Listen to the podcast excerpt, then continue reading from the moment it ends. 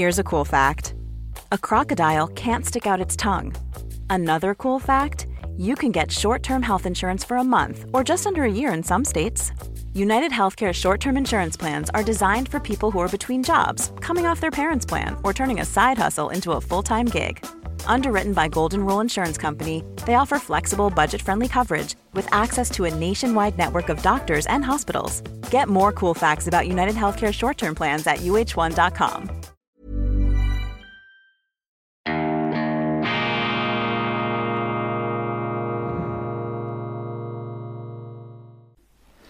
Grüezi miteinander. Einen wunderschönen guten Morgen, meine sehr verehrten Damen und Herren, liebe Freunde, vor allem in Deutschland und in Österreich. Ich begrüße Sie herzlichst zur internationalen Ausgabe von Weltwoche Daily, die andere Sicht, unabhängig, kritisch, gut gelaunt am Montag, dem 11. Juli 2022. Ich bin leicht außer Atem, weil ich 60 Liegestütze gemacht habe, 60 von 100 gestemmt während der Übermittlung meines Schweizer Programms. Äh, die Sendung habe ich ja vorher aufgezeichnet.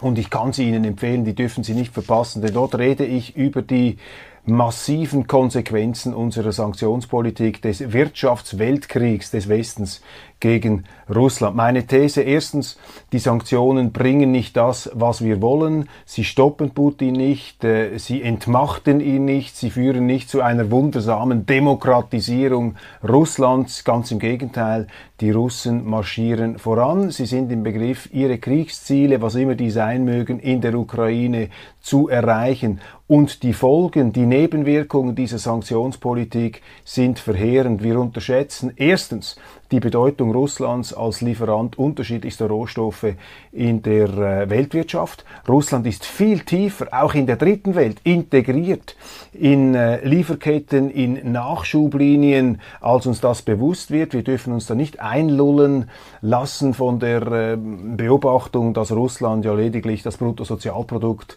von Italien oder von Texas habe. Das ist hier eben nicht der entscheidende Punkt, denn Russland liefert sehr, sehr viele ähm, schwer ersetzbare Rohstoffe, von denen dann wiederum sehr viel weiteres abhängt. Wir riskieren durch diese Sanktionspolitik, dass wir äh, im Westen eine gigantische Inflation entfesseln, auch eine ähm, Energiekrise, Darüber redet man, darüber spricht man. Diese Energieträger sind nicht einfach so leicht zu ersetzen und die Ersetzung der Energieträger stürzt uns in neue moralische Dilemmata. Zum Beispiel betteln sie jetzt in Saudi-Arabien um mehr Öl.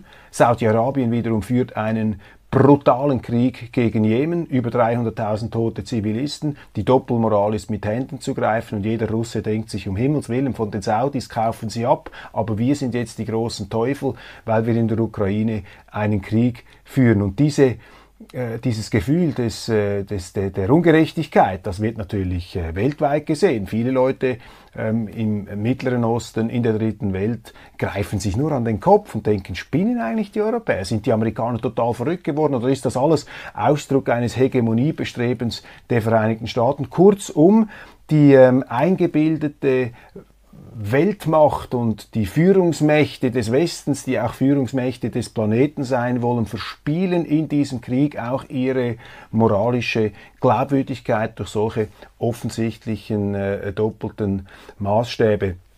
Dann natürlich äh, das große Problem, dass wir äh, mit dieser Sanktionspolitik die Russen im Ressentiment gegen den Westen äh, hinter Putin scharen.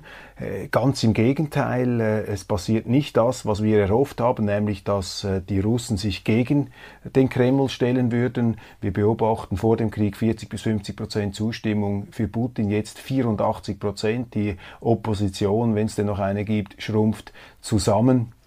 Das heißt, wir schaffen hier eine, ähm, eine russische Ressentimentgemeinschaft vereint im äh, Hass auf den Westen. Das züchten wir jetzt heran Und natürlich schaden diese Sanktionen auch. Sie zerstören den privaten Sektor in Russland, sie schaden massiv den Unternehmen. Und was bringt das? Das führt dann dazu, dass diese Unternehmen schließlich vom Staat übernommen werden. Also auch hier die Konsequenz, genau das Gegenteil von dem, was wir wollen. Wir züchten nicht nur eine Ressentimentgemeinschaft, wir züchten geradezu eine neue Sowjetunion unter Putins Führung, wo der Staat immer mehr Wirtschaft an sich reißen kann, weil wir diese privaten Unternehmen zerstören durch unsere Sanktionspolitik. Wir führen sozusagen, wir, wir, äh, wir erzwingen gleichsam eine neue Staatswirtschaft aufgrund unserer Sanktionen und schwächen damit am meisten jene Kreise, die ja ähm, ein anderes Russland verkörpern als ein reines Russland der Macht und des Militärs und der territorialen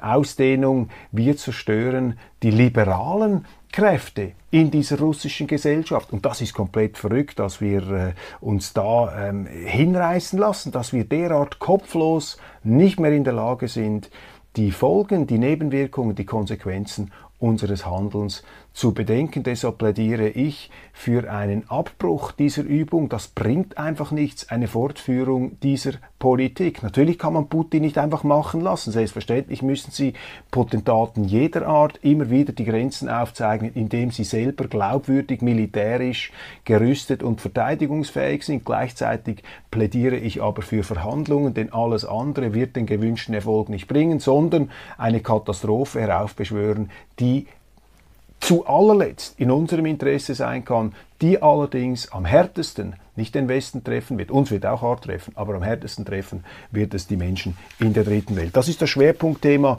in meiner schweizerischen Ausgabe. Ich habe das hier etwas zusammengefasst für alle, die jetzt nicht die Zeit haben, beide Sendungen zu schauen. Manchmal gibt es halt diese Überschneidungen. Klar, in den Zeitungen lesen Sie nichts davon. Die NZZ, FAZ, äh, die Welt, sie alle plädieren für eine Fortführung dieser äh, sinnlosen Konfrontationspolitik, dieser äh, Selbstzerstörungspolitik. Ich kann es nicht anders ähm, sagen, sie sind Gefangene von falschen historischen Analogien. Man hat Angst, in einen Appeasement-Modus zu verfallen. Das ist für die deutschen Medienschaffenden das ganz große Trauma, weil damit ist natürlich das Versagen der britischen Staatsführung gegenüber Hitler gemeint. Aber man muss eben aufpassen, dass man mit solchen Vergleichen nicht Hitler verharmlost und Putin verdramatisiert. Ich will ihn nicht verharmlosen, aber man muss hier einfach die Kirche im Dorf lassen, man muss die Maßstäbe wahren.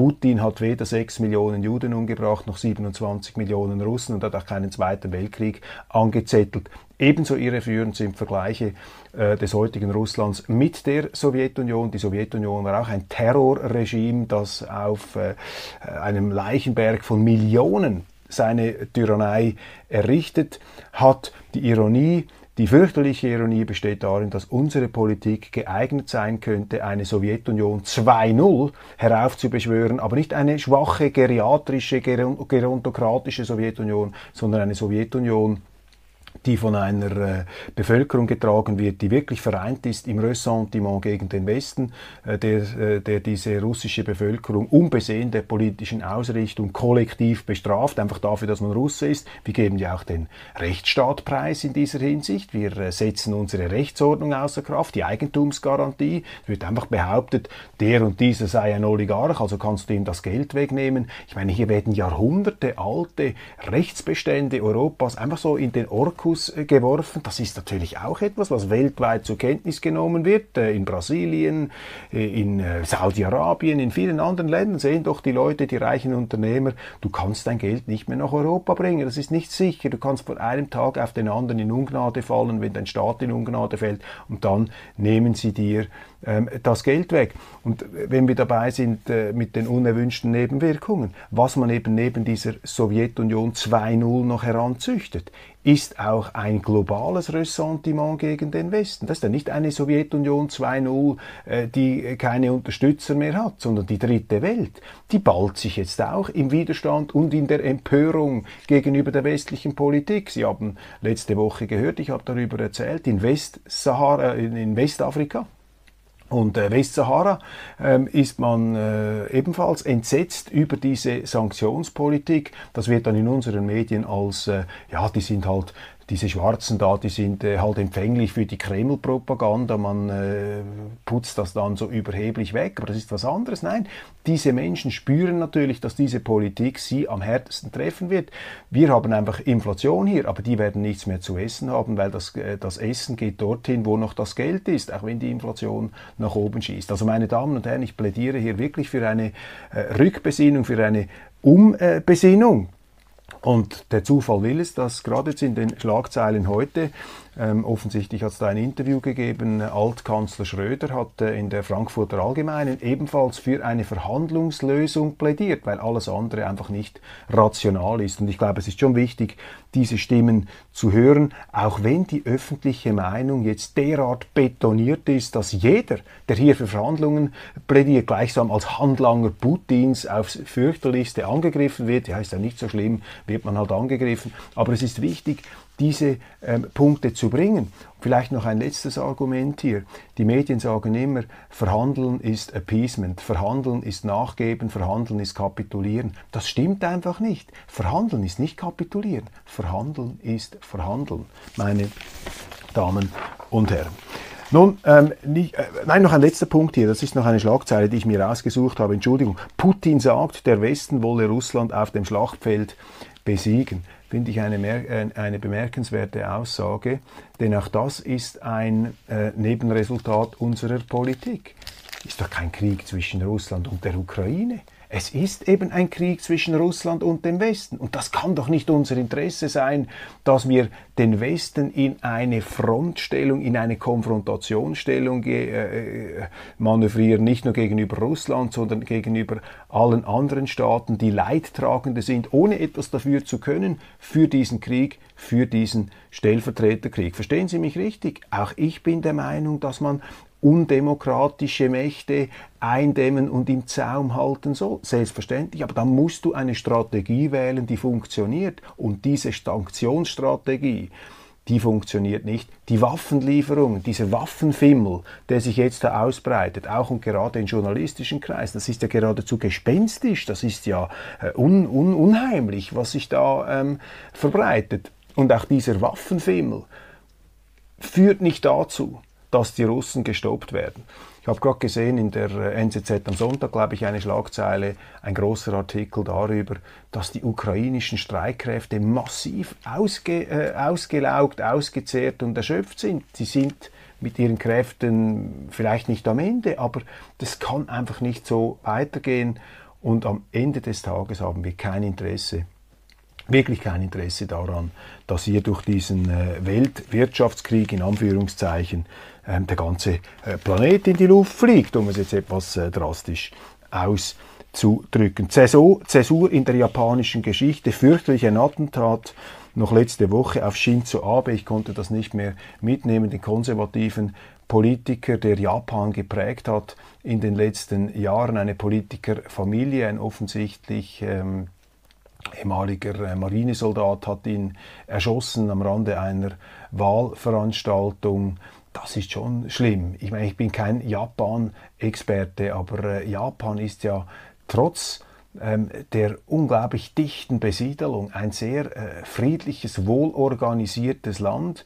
Und ich bin äh, sehr, sehr neugierig, was jetzt da die ähm, Auswirkungen oder die tieferen Ursachen dieses Attentats sind. Denn ähm, vielleicht ist das, äh, ich meine, für Shinzo Abe ist das äh, in dem Sinn irrelevant, aber äh, vielleicht ist das nur ein verwirrter Einzeltäter. Aber wenn das ein Symptom einer äh, tieferen Gefühlsaufwallung ist, dann ähm, lässt das äh, nichts Gutes erwarten. Auf jeden Fall Shinzo Abe für mich einer der ganz beeindruckenden Politiker ähm, der letzten Jahre, auch wenn natürlich selbstverständlich das eine oder andere seine Notenbankpolitik äh, äh, ja, jetzt auch äh, mit guten Gründen äh, kritisiert werden kann. Blutige Bandenkriege in Madrid, das habe ich mir noch rausgenommen, weil das einfach zeigt, dass sich äh, in Europa, in Holland haben wir schon davon gesprochen, wir haben über das Clanwesen in Deutschland gesprochen, wir haben jetzt diese Banden in Madrid, in Spanien. Was ist in Europa los? Erleben wir hier die Erosion des Rechtsstaats, von Recht und Ordnung, von öffentlicher Sicherheit? Wir hören in Südfrankreich, dass immer mehr Reiche in abgeschlossenen, abgeriegelten Communities leben. In Frankreich geht die Polizei in gewisse Quartiere überhaupt nicht mehr herein. Das sind für mich auch Facetten eines äh, schleichenden Zusammenbruchs der öffentlichen Ordnung in Europa im Gefolge einer verlotterten Politik, die wir in vielen Ländern, auch in der Schweiz, immer wieder beobachten können, auch die Folge einer irregeleiteten, einer völlig irregeleiteten Migrationspolitik. Dann ein Aufreger.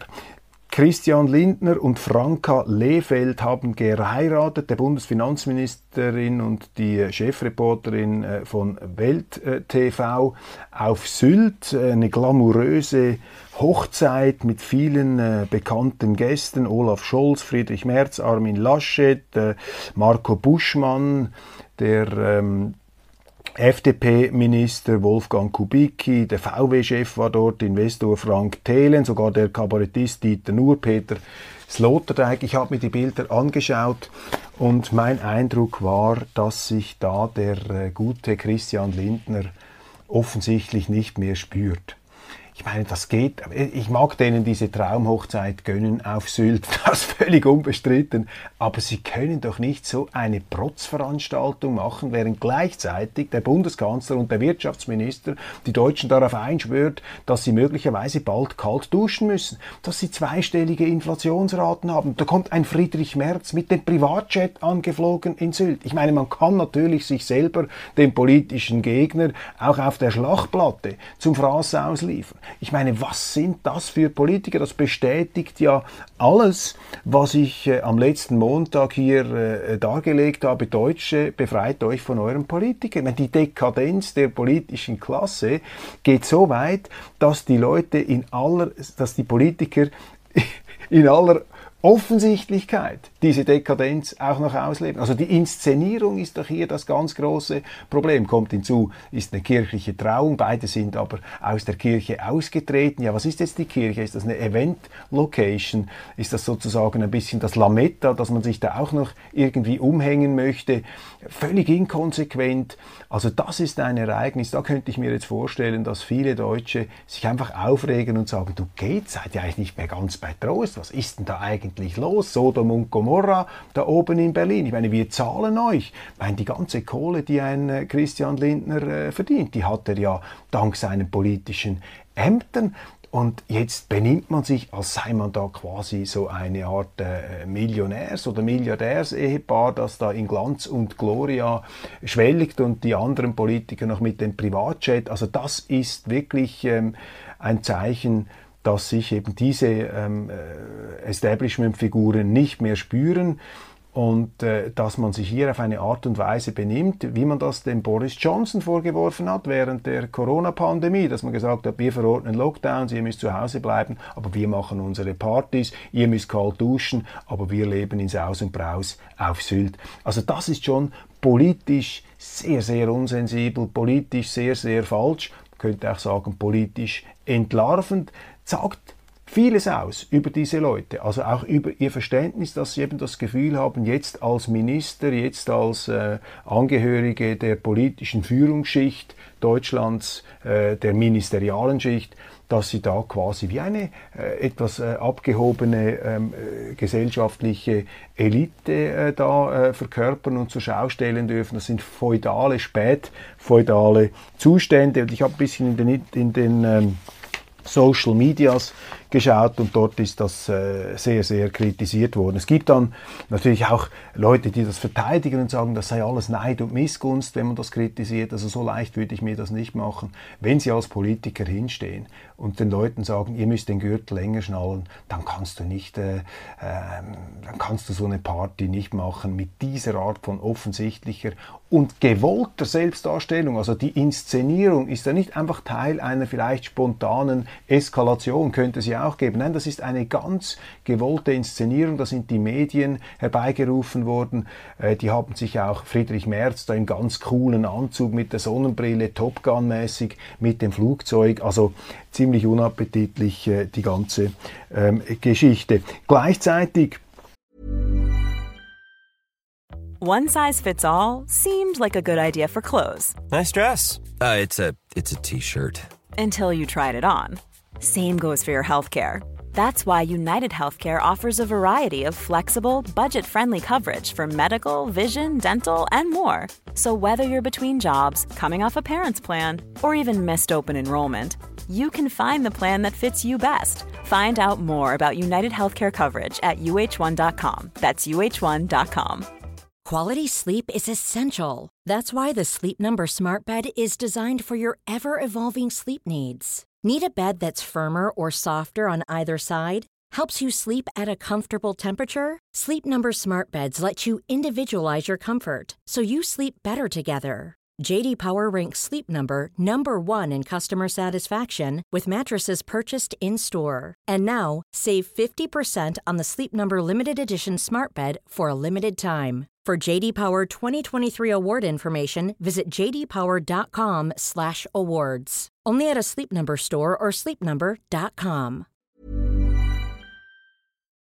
ähm, verkündet äh, Bundeskanzler Scholz im Bundestag, Gas habe mit der Stromversorgung nichts zu tun, nur mit Wärmeerzeugung. Ich muss, ich muss meine dezent äh, vorteilhaften Kommentare äh, zu Bundeskanzler Scholz äh, in, im Eilzugtempo zurücknehmen. Das ist ja unglaublich, was da äh, in Deutschland alles verbreitet werden kann. Natürlich hat Gas mit der Stromerzeugung zu tun. Und äh, Kanzler Scholz, der ja eigentlich rational sein sollte, erwähnt mit keinem Wort die Atomkraft. Und Deutschland müsste jetzt diese Atomkraftwerke, die es noch gibt, sofern es noch welche gibt, die müsste man doch wieder ans Netz nehmen. Im Rahmen einer Notfallplanung. Sie können doch hier nicht einfach mit 80 Millionen Menschen ein grünes äh, Menschheitsexperiment starten.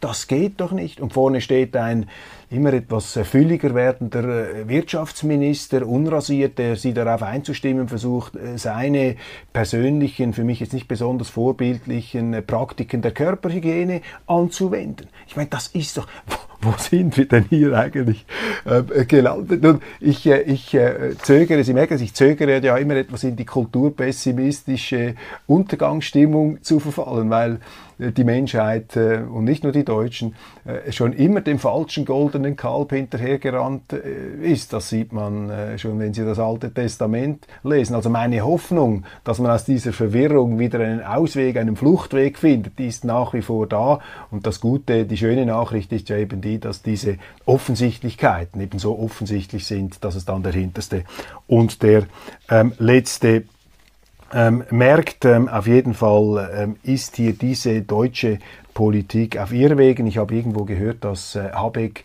jetzt auch zugeben musste, dass man äh, den Gasbedarf falsch berechnet hätte in Deutschland. Also jetzt passieren auch noch solche handwerklichen Fehler wenn es nicht so ernst wäre, fast wieder sympathisch, dass die übertüchtigen Deutschen auch solche elementaren Fehler machen können. Leider sind die Konsequenzen sehr, sehr groß. Noch ein Wort zur FDP, zu Marco Buschmann, der ja auch an dieser Glamour-Hochzeit von Christian Lindner war.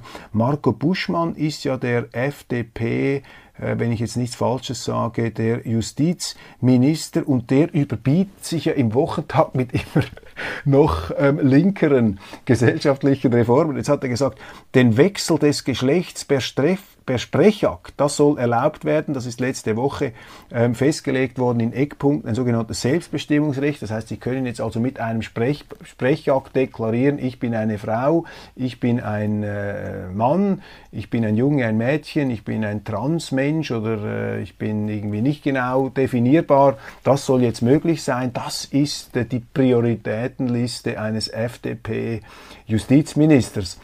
Und da muss man sich dann natürlich als FDP nicht fragen, warum man bei den nächsten Bundestagswahlen abstürzt, wenn sie sich da zum äh, Don Quixote, zum Vorkämpfer solcher aberwitziger Vorstöße machen. Dann auch ebenfalls Buschmann vorne dabei, ein neuer Familienbegriff, die sozialen Eltern. Als Alternative zur Familie die Verantwortungsgemeinschaft, die nicht nur ohne Verwandtschaft, sondern auch ohne Liebesbeziehung auskommen soll. Also die Auflösung der Familie findet hier statt. Und, äh, aber nur in eine Richtung natürlich, äh, quasi einfach die Verflüssigung der äh, ursprünglichen eben ähm, Familie als, als Zelle der Fortpflanzung und auch der ökonomischen Eigenständigkeit. Die Familie übrigens auch ein Bollwerk der Freiheit, denn dort, wo die Familie ist, ist nicht der Staat. Der Staat hat die Familien auch machen zu lassen, aber hier ähm, ja, betätigt sich die FDP in Deutschland an vorderster Front an dieser Verpolitisierung äh, der Familie durch den Staat und damit auch an der Auflösung der Familie. Und damit zerstört sie eigentlich eine ganz wichtige Säule der freiheitlichen äh, Kultur, was eine FDP auf keinen Fall tun sollte. Dann eben Legalisierung von äh, Cannabis, auch das wird vorangetrieben. Ich glaube, das Letzte, was Deutschland braucht jetzt, ist eine Legalisierung von Cannabis, Opium fürs Volk. Man hat ja den Eindruck äh, gelegentlich, dass die Politiker auch unter dem Einfluss oder gewisse Politiker unter dem Einfluss bewusstseinserweiternder oder bewusstseinsvernebelnder Substanzen ähm, zu sein scheinen, wenn man da bestimmte ähm, Stoßrichtungen ihres Handelns genauer unter die Lupe nimmt.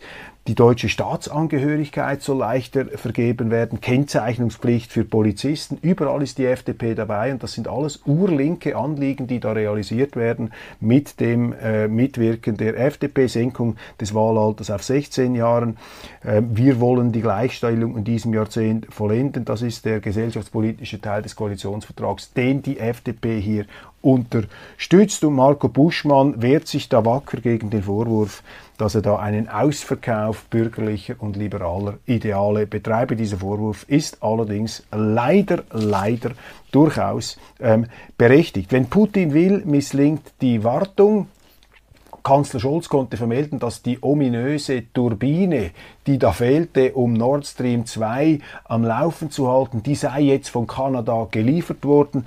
Aber Putin schließt ähm, Nord Stream 1 wegen einer Wartung. Das ist einfach klar. Was hat man denn gedacht, wenn man eine totale Sanktionspolitik gegen Russland macht, wenn man Waffen liefert in die Ukraine und gleichzeitig davon ausgeht, dass der Adressat dieser Sanktionen, nämlich Putin, brav sein Gas weiterliefern wird.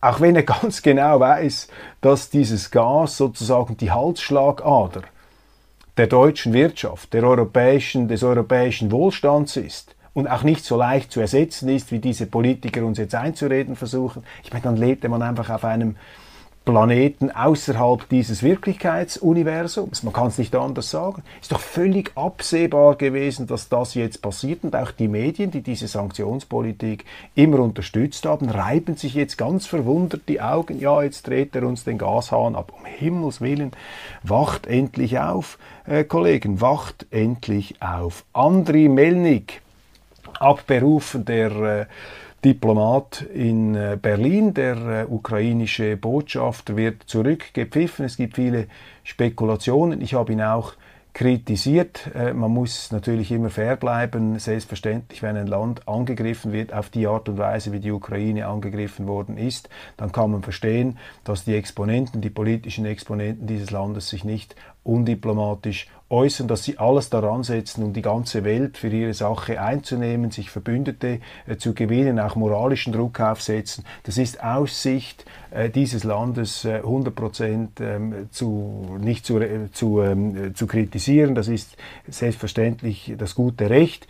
Und das Land, also die Ukraine, sie müssen selber wissen, wie sie dann in der Öffentlichkeit und in den verschiedenen Hauptstädten auftreten. Jetzt offensichtlich hat Präsident Zelensky ähm, das Gefühl gehabt, dass es vielleicht besser ist, Melnik abzuziehen. Vermutlich das fast zum Überlaufen gebracht hat seine Verharmlosung des Kriegsverbrechers und Faschisten Stepan Bandera, eine wirklich ganz unheilvolle äh, Figur der europäischen Geschichte, der an der Seite der Nazis gegen die Bolschewisten gekämpft hat, der mit etwa 80.000 Getreuen auch sehr viele Polen und Juden umgebracht hat. Ein ohnehin sehr fürchterliches Kapitel in der Geschichte.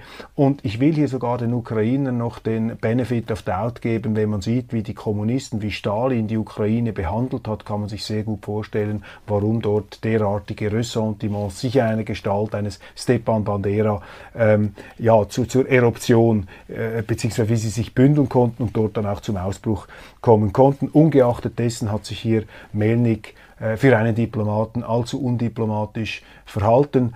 Und ähm, es ist, wie gesagt, nicht der primäre Fehler der Ukrainer hier, sondern da müsste auch oder hätte auch die deutsche Regierung viel früher einmal einschreiten müssen. Beziehungsweise die Medien haben ihn ja auch groß gemacht, sie haben ihn geradezu angestachelt in dieser moralischen ähm, Flammenschwertrolle die er da eingenommen hat, jetzt auf jeden Fall die letzten Tage des Botschafters in Berlin. Wir stehen am Rande einer Rezession, meldet die FAZ, ja, und nicht nur einer Rezession hier in Europa, sondern auch äh, eine weltweite Hungerkrise. Ich habe das eingangs gesagt. Die einzigen, die profitieren von all dem, das, ist, äh, das sind die Vereinigten Staaten, das sind, ist der russische Staat, also nicht der russische Privatsektor, der leidet auch, aber der russische Staat profitiert, Putin profitiert direkt und China hat natürlich hier auch Vorteile, äh, wenn äh, sich die Welt eher Richtung Asien verschiebt, zumindest ein großer, ein nennenswerter Teil dieser Welt. Wenn sich die Kirche prostituiert, selbst in der FAZ gibt diese Lindner-Hochzeit zu reden. Äh, man nimmt Anstoß daran, dass der FDP-Chef da mit seiner äh, Angetrauten, wir wünschen Ihnen alles Glück dieser Welt, wenn Sie da in einer Kirche sich trauen lassen, selber aber aus der Kirche ausgetreten sind, finde ich schon bemerkenswert, dass auch die FAZ hier auf dieses Thema einsteigt. Die Mission des Gerhard Schröder, ja, ähm, Gerhard Schröder, ich finde einfach, der macht das gut. Er ist der Mann, der Putin sehr gut kennt. Sein Fehler vielleicht, dass er die Beziehung zu Putin allzu sehr monopolisiert hat. Das heißt, er hat äh, in dem Sinn zu wenig andere äh, Fürsprecher gefunden jetzt für seine sachliche Sicht. Er ist ja kein Putin-Verklärer oder reiner Verherrlicher, sondern er hat sich äh, er hat einfach Zugang zu Putin und das ist etwas Wertvolles in so einem Konflikt. Darum ist es natürlich auch äh, keine gute Politik, wenn man ihn da völlig isoliert, wenn ihn die deutsche Regierung nicht äh, benutzt. Er wäre ein Instrument, ein Werkzeug für den Frieden. Man kann ja gleichzeitig auch andere Dinge tun. Aber da sehen Sie eben dieses Gesinnungsmäßige, dass da die Realpolitik verdrängt. Gerhard Schröder plädiert in Interviews für ähm, Verhandlungen mit Putin. Er sagt, dass es keine militärische Lösung geben könne, dass es auch keine Sanktionslösung geben könne. Man müsse mit Putin an einen Tisch sitzen. Er, glaub, er glaube auch, dass Putin eine Verhandlungslösung anstrebe. Und diesen Weg verblockieren wir uns eben wenn wir uns einreden, dass Putin ein neuer Hitler ist. Vielleicht, ich sage immer, ausgeschlossen ist nichts. Jeder kann zu einem neuen Hitler werden. Vielleicht können Sie zu einem neuen Hitler werden. Vielleicht kann ich zu einem neuen Hitler werden. Zum Glück haben wir diese Versuchungen nicht, die uns in, eine derartige, äh, in einen derartigen Ab äh, Abgrund hineinstürzen äh, könnten. Und du musst Vorsorge treffen, das ist die Verantwortung des Politikers, dass ein anderer, auch wenn er zum zweiten Hitler werden möchte, dass er nicht zum zweiten Hitler werden kann. Du musst eben eine Politik machen, die funktioniert und nicht dieses, äh, dieses, dieses Karsumpel, das wir jetzt abziehen, das eben kontraproduktiv ist und die Ziele nicht äh, bringt. Gerhard Schröder mit einem Friedensplan, er wird da heruntergestampft, vor allem in der Welt, im Springer Verlag, der da zunehmend äh, zurückfällt äh, in den äh, kalten Kriegsmodus, in einen Tonfall der totalen Konfrontation, was ich äh, überhaupt nicht äh, als zielführend erachte. Putin verstehen und kapitulieren, ja, das ist eben diese Tonlage, Appeasement, Verhandeln gleich kapitulieren. Nein, nein, äh, liebe Kollegen, verhandeln heißt nicht kapitulieren. Man kann sehr wohl sehr hart verhandeln. Ein gewisser Donald Trump hat, glaube ich, mal ein Buch geschrieben, The Art of the Deal. Wie kannst du den anderen über den Tisch ziehen, ohne dass er es merkt? Aber da musst du eben auch verhandeln können. Und ich habe Vielleicht ist es auch so, dass unsere Politiker gar nicht verhandeln können, dass sie äh, zu schwach sind, um erfolgreiche Verhandlungen zu führen. Novak Djokovic großartig äh, gewinnt den ähm, Wimbledon-Final in einem wirklich auch bewegenden Finish. Am Schluss sehr versöhnliche äh, ähm, äh, Gespräche auf dem Center Court zwischen Nick Kyrgios und Djokovic. Die beiden haben ja auch Spannungen und immer wieder Mais gehabt untereinander, aber sehr, sehr schön und sehr versöhnlich. Und Djokovic wirklich ein ganz großer Champion. Man hat ihm Unrecht getan durch diese Kritik in den letzten Monaten Unrecht getan hat man auch Sepp Blatter, dem früheren FIFA-Präsidenten. Er ist zusammen mit Michel Platini freigesprochen worden von allen Vorwürfen im Zusammenhang mit einer Millionenzahlung an den früheren UEFA-Präsidenten Platini. Ähm, Blatter damals FIFA-Präsident. Sieben Jahre lang hat die Schweizer Bundesanwaltschaft unter einem Getöse der Vorverurteilung, der medialen Vorverurteilung diesen Fall geführt. Alles in sich zusammengestürzt und diese Bundesanwaltschaft sollte sich schämen. Schämen sollten sich aber auch die Medien, vor allem auch die deutschen Medien, der Spiegel, Süddeutsche Zeitung, FAZ, Welt. Sie können alle nehmen. Die Weltwoche hat nie mitgemacht. Zusammen mit dem Walliser Boten sind wir die einzige Zeitung weltweit, die immer gesagt hat, Entschuldigung, im Zweifel für den Angeklagten. Es gilt die Unschuldsvermutung. Wir sehen keine Anzeichen für Korruption und dieser Platini-Fall scheint uns auf Sand gebaut und genau so ist es herausgekommen. Aber eben die Medien haben hier ein derartiges Vorverurteilungsklima geschaffen. Die Medien sollten sich am meisten schämen nach diesem Freispruch.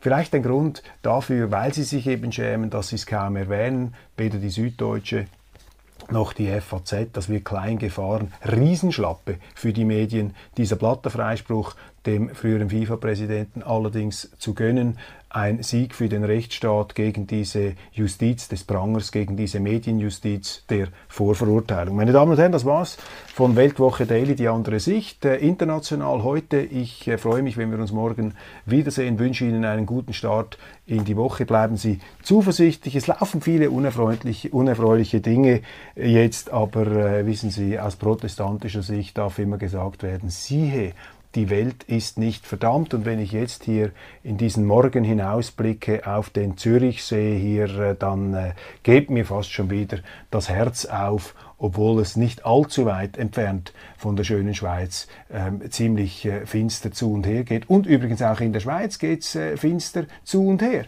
Ähm, ich habe ja das Thema angesprochen, dass wir unseren Rechtsstaat außer Kraft setzen, um Menschen, die einfach den falschen Pass haben, nämlich Russen sind und wohlhabend sind, einfach das Geld wegzunehmen. Das ist doch ein Skandal und ich will die Sendung nicht noch einmal beginnen hier bei Minute. Was? 34 hat sich angefühlt wie eine Viertelstunde. Machen Sie es gut und bis bald.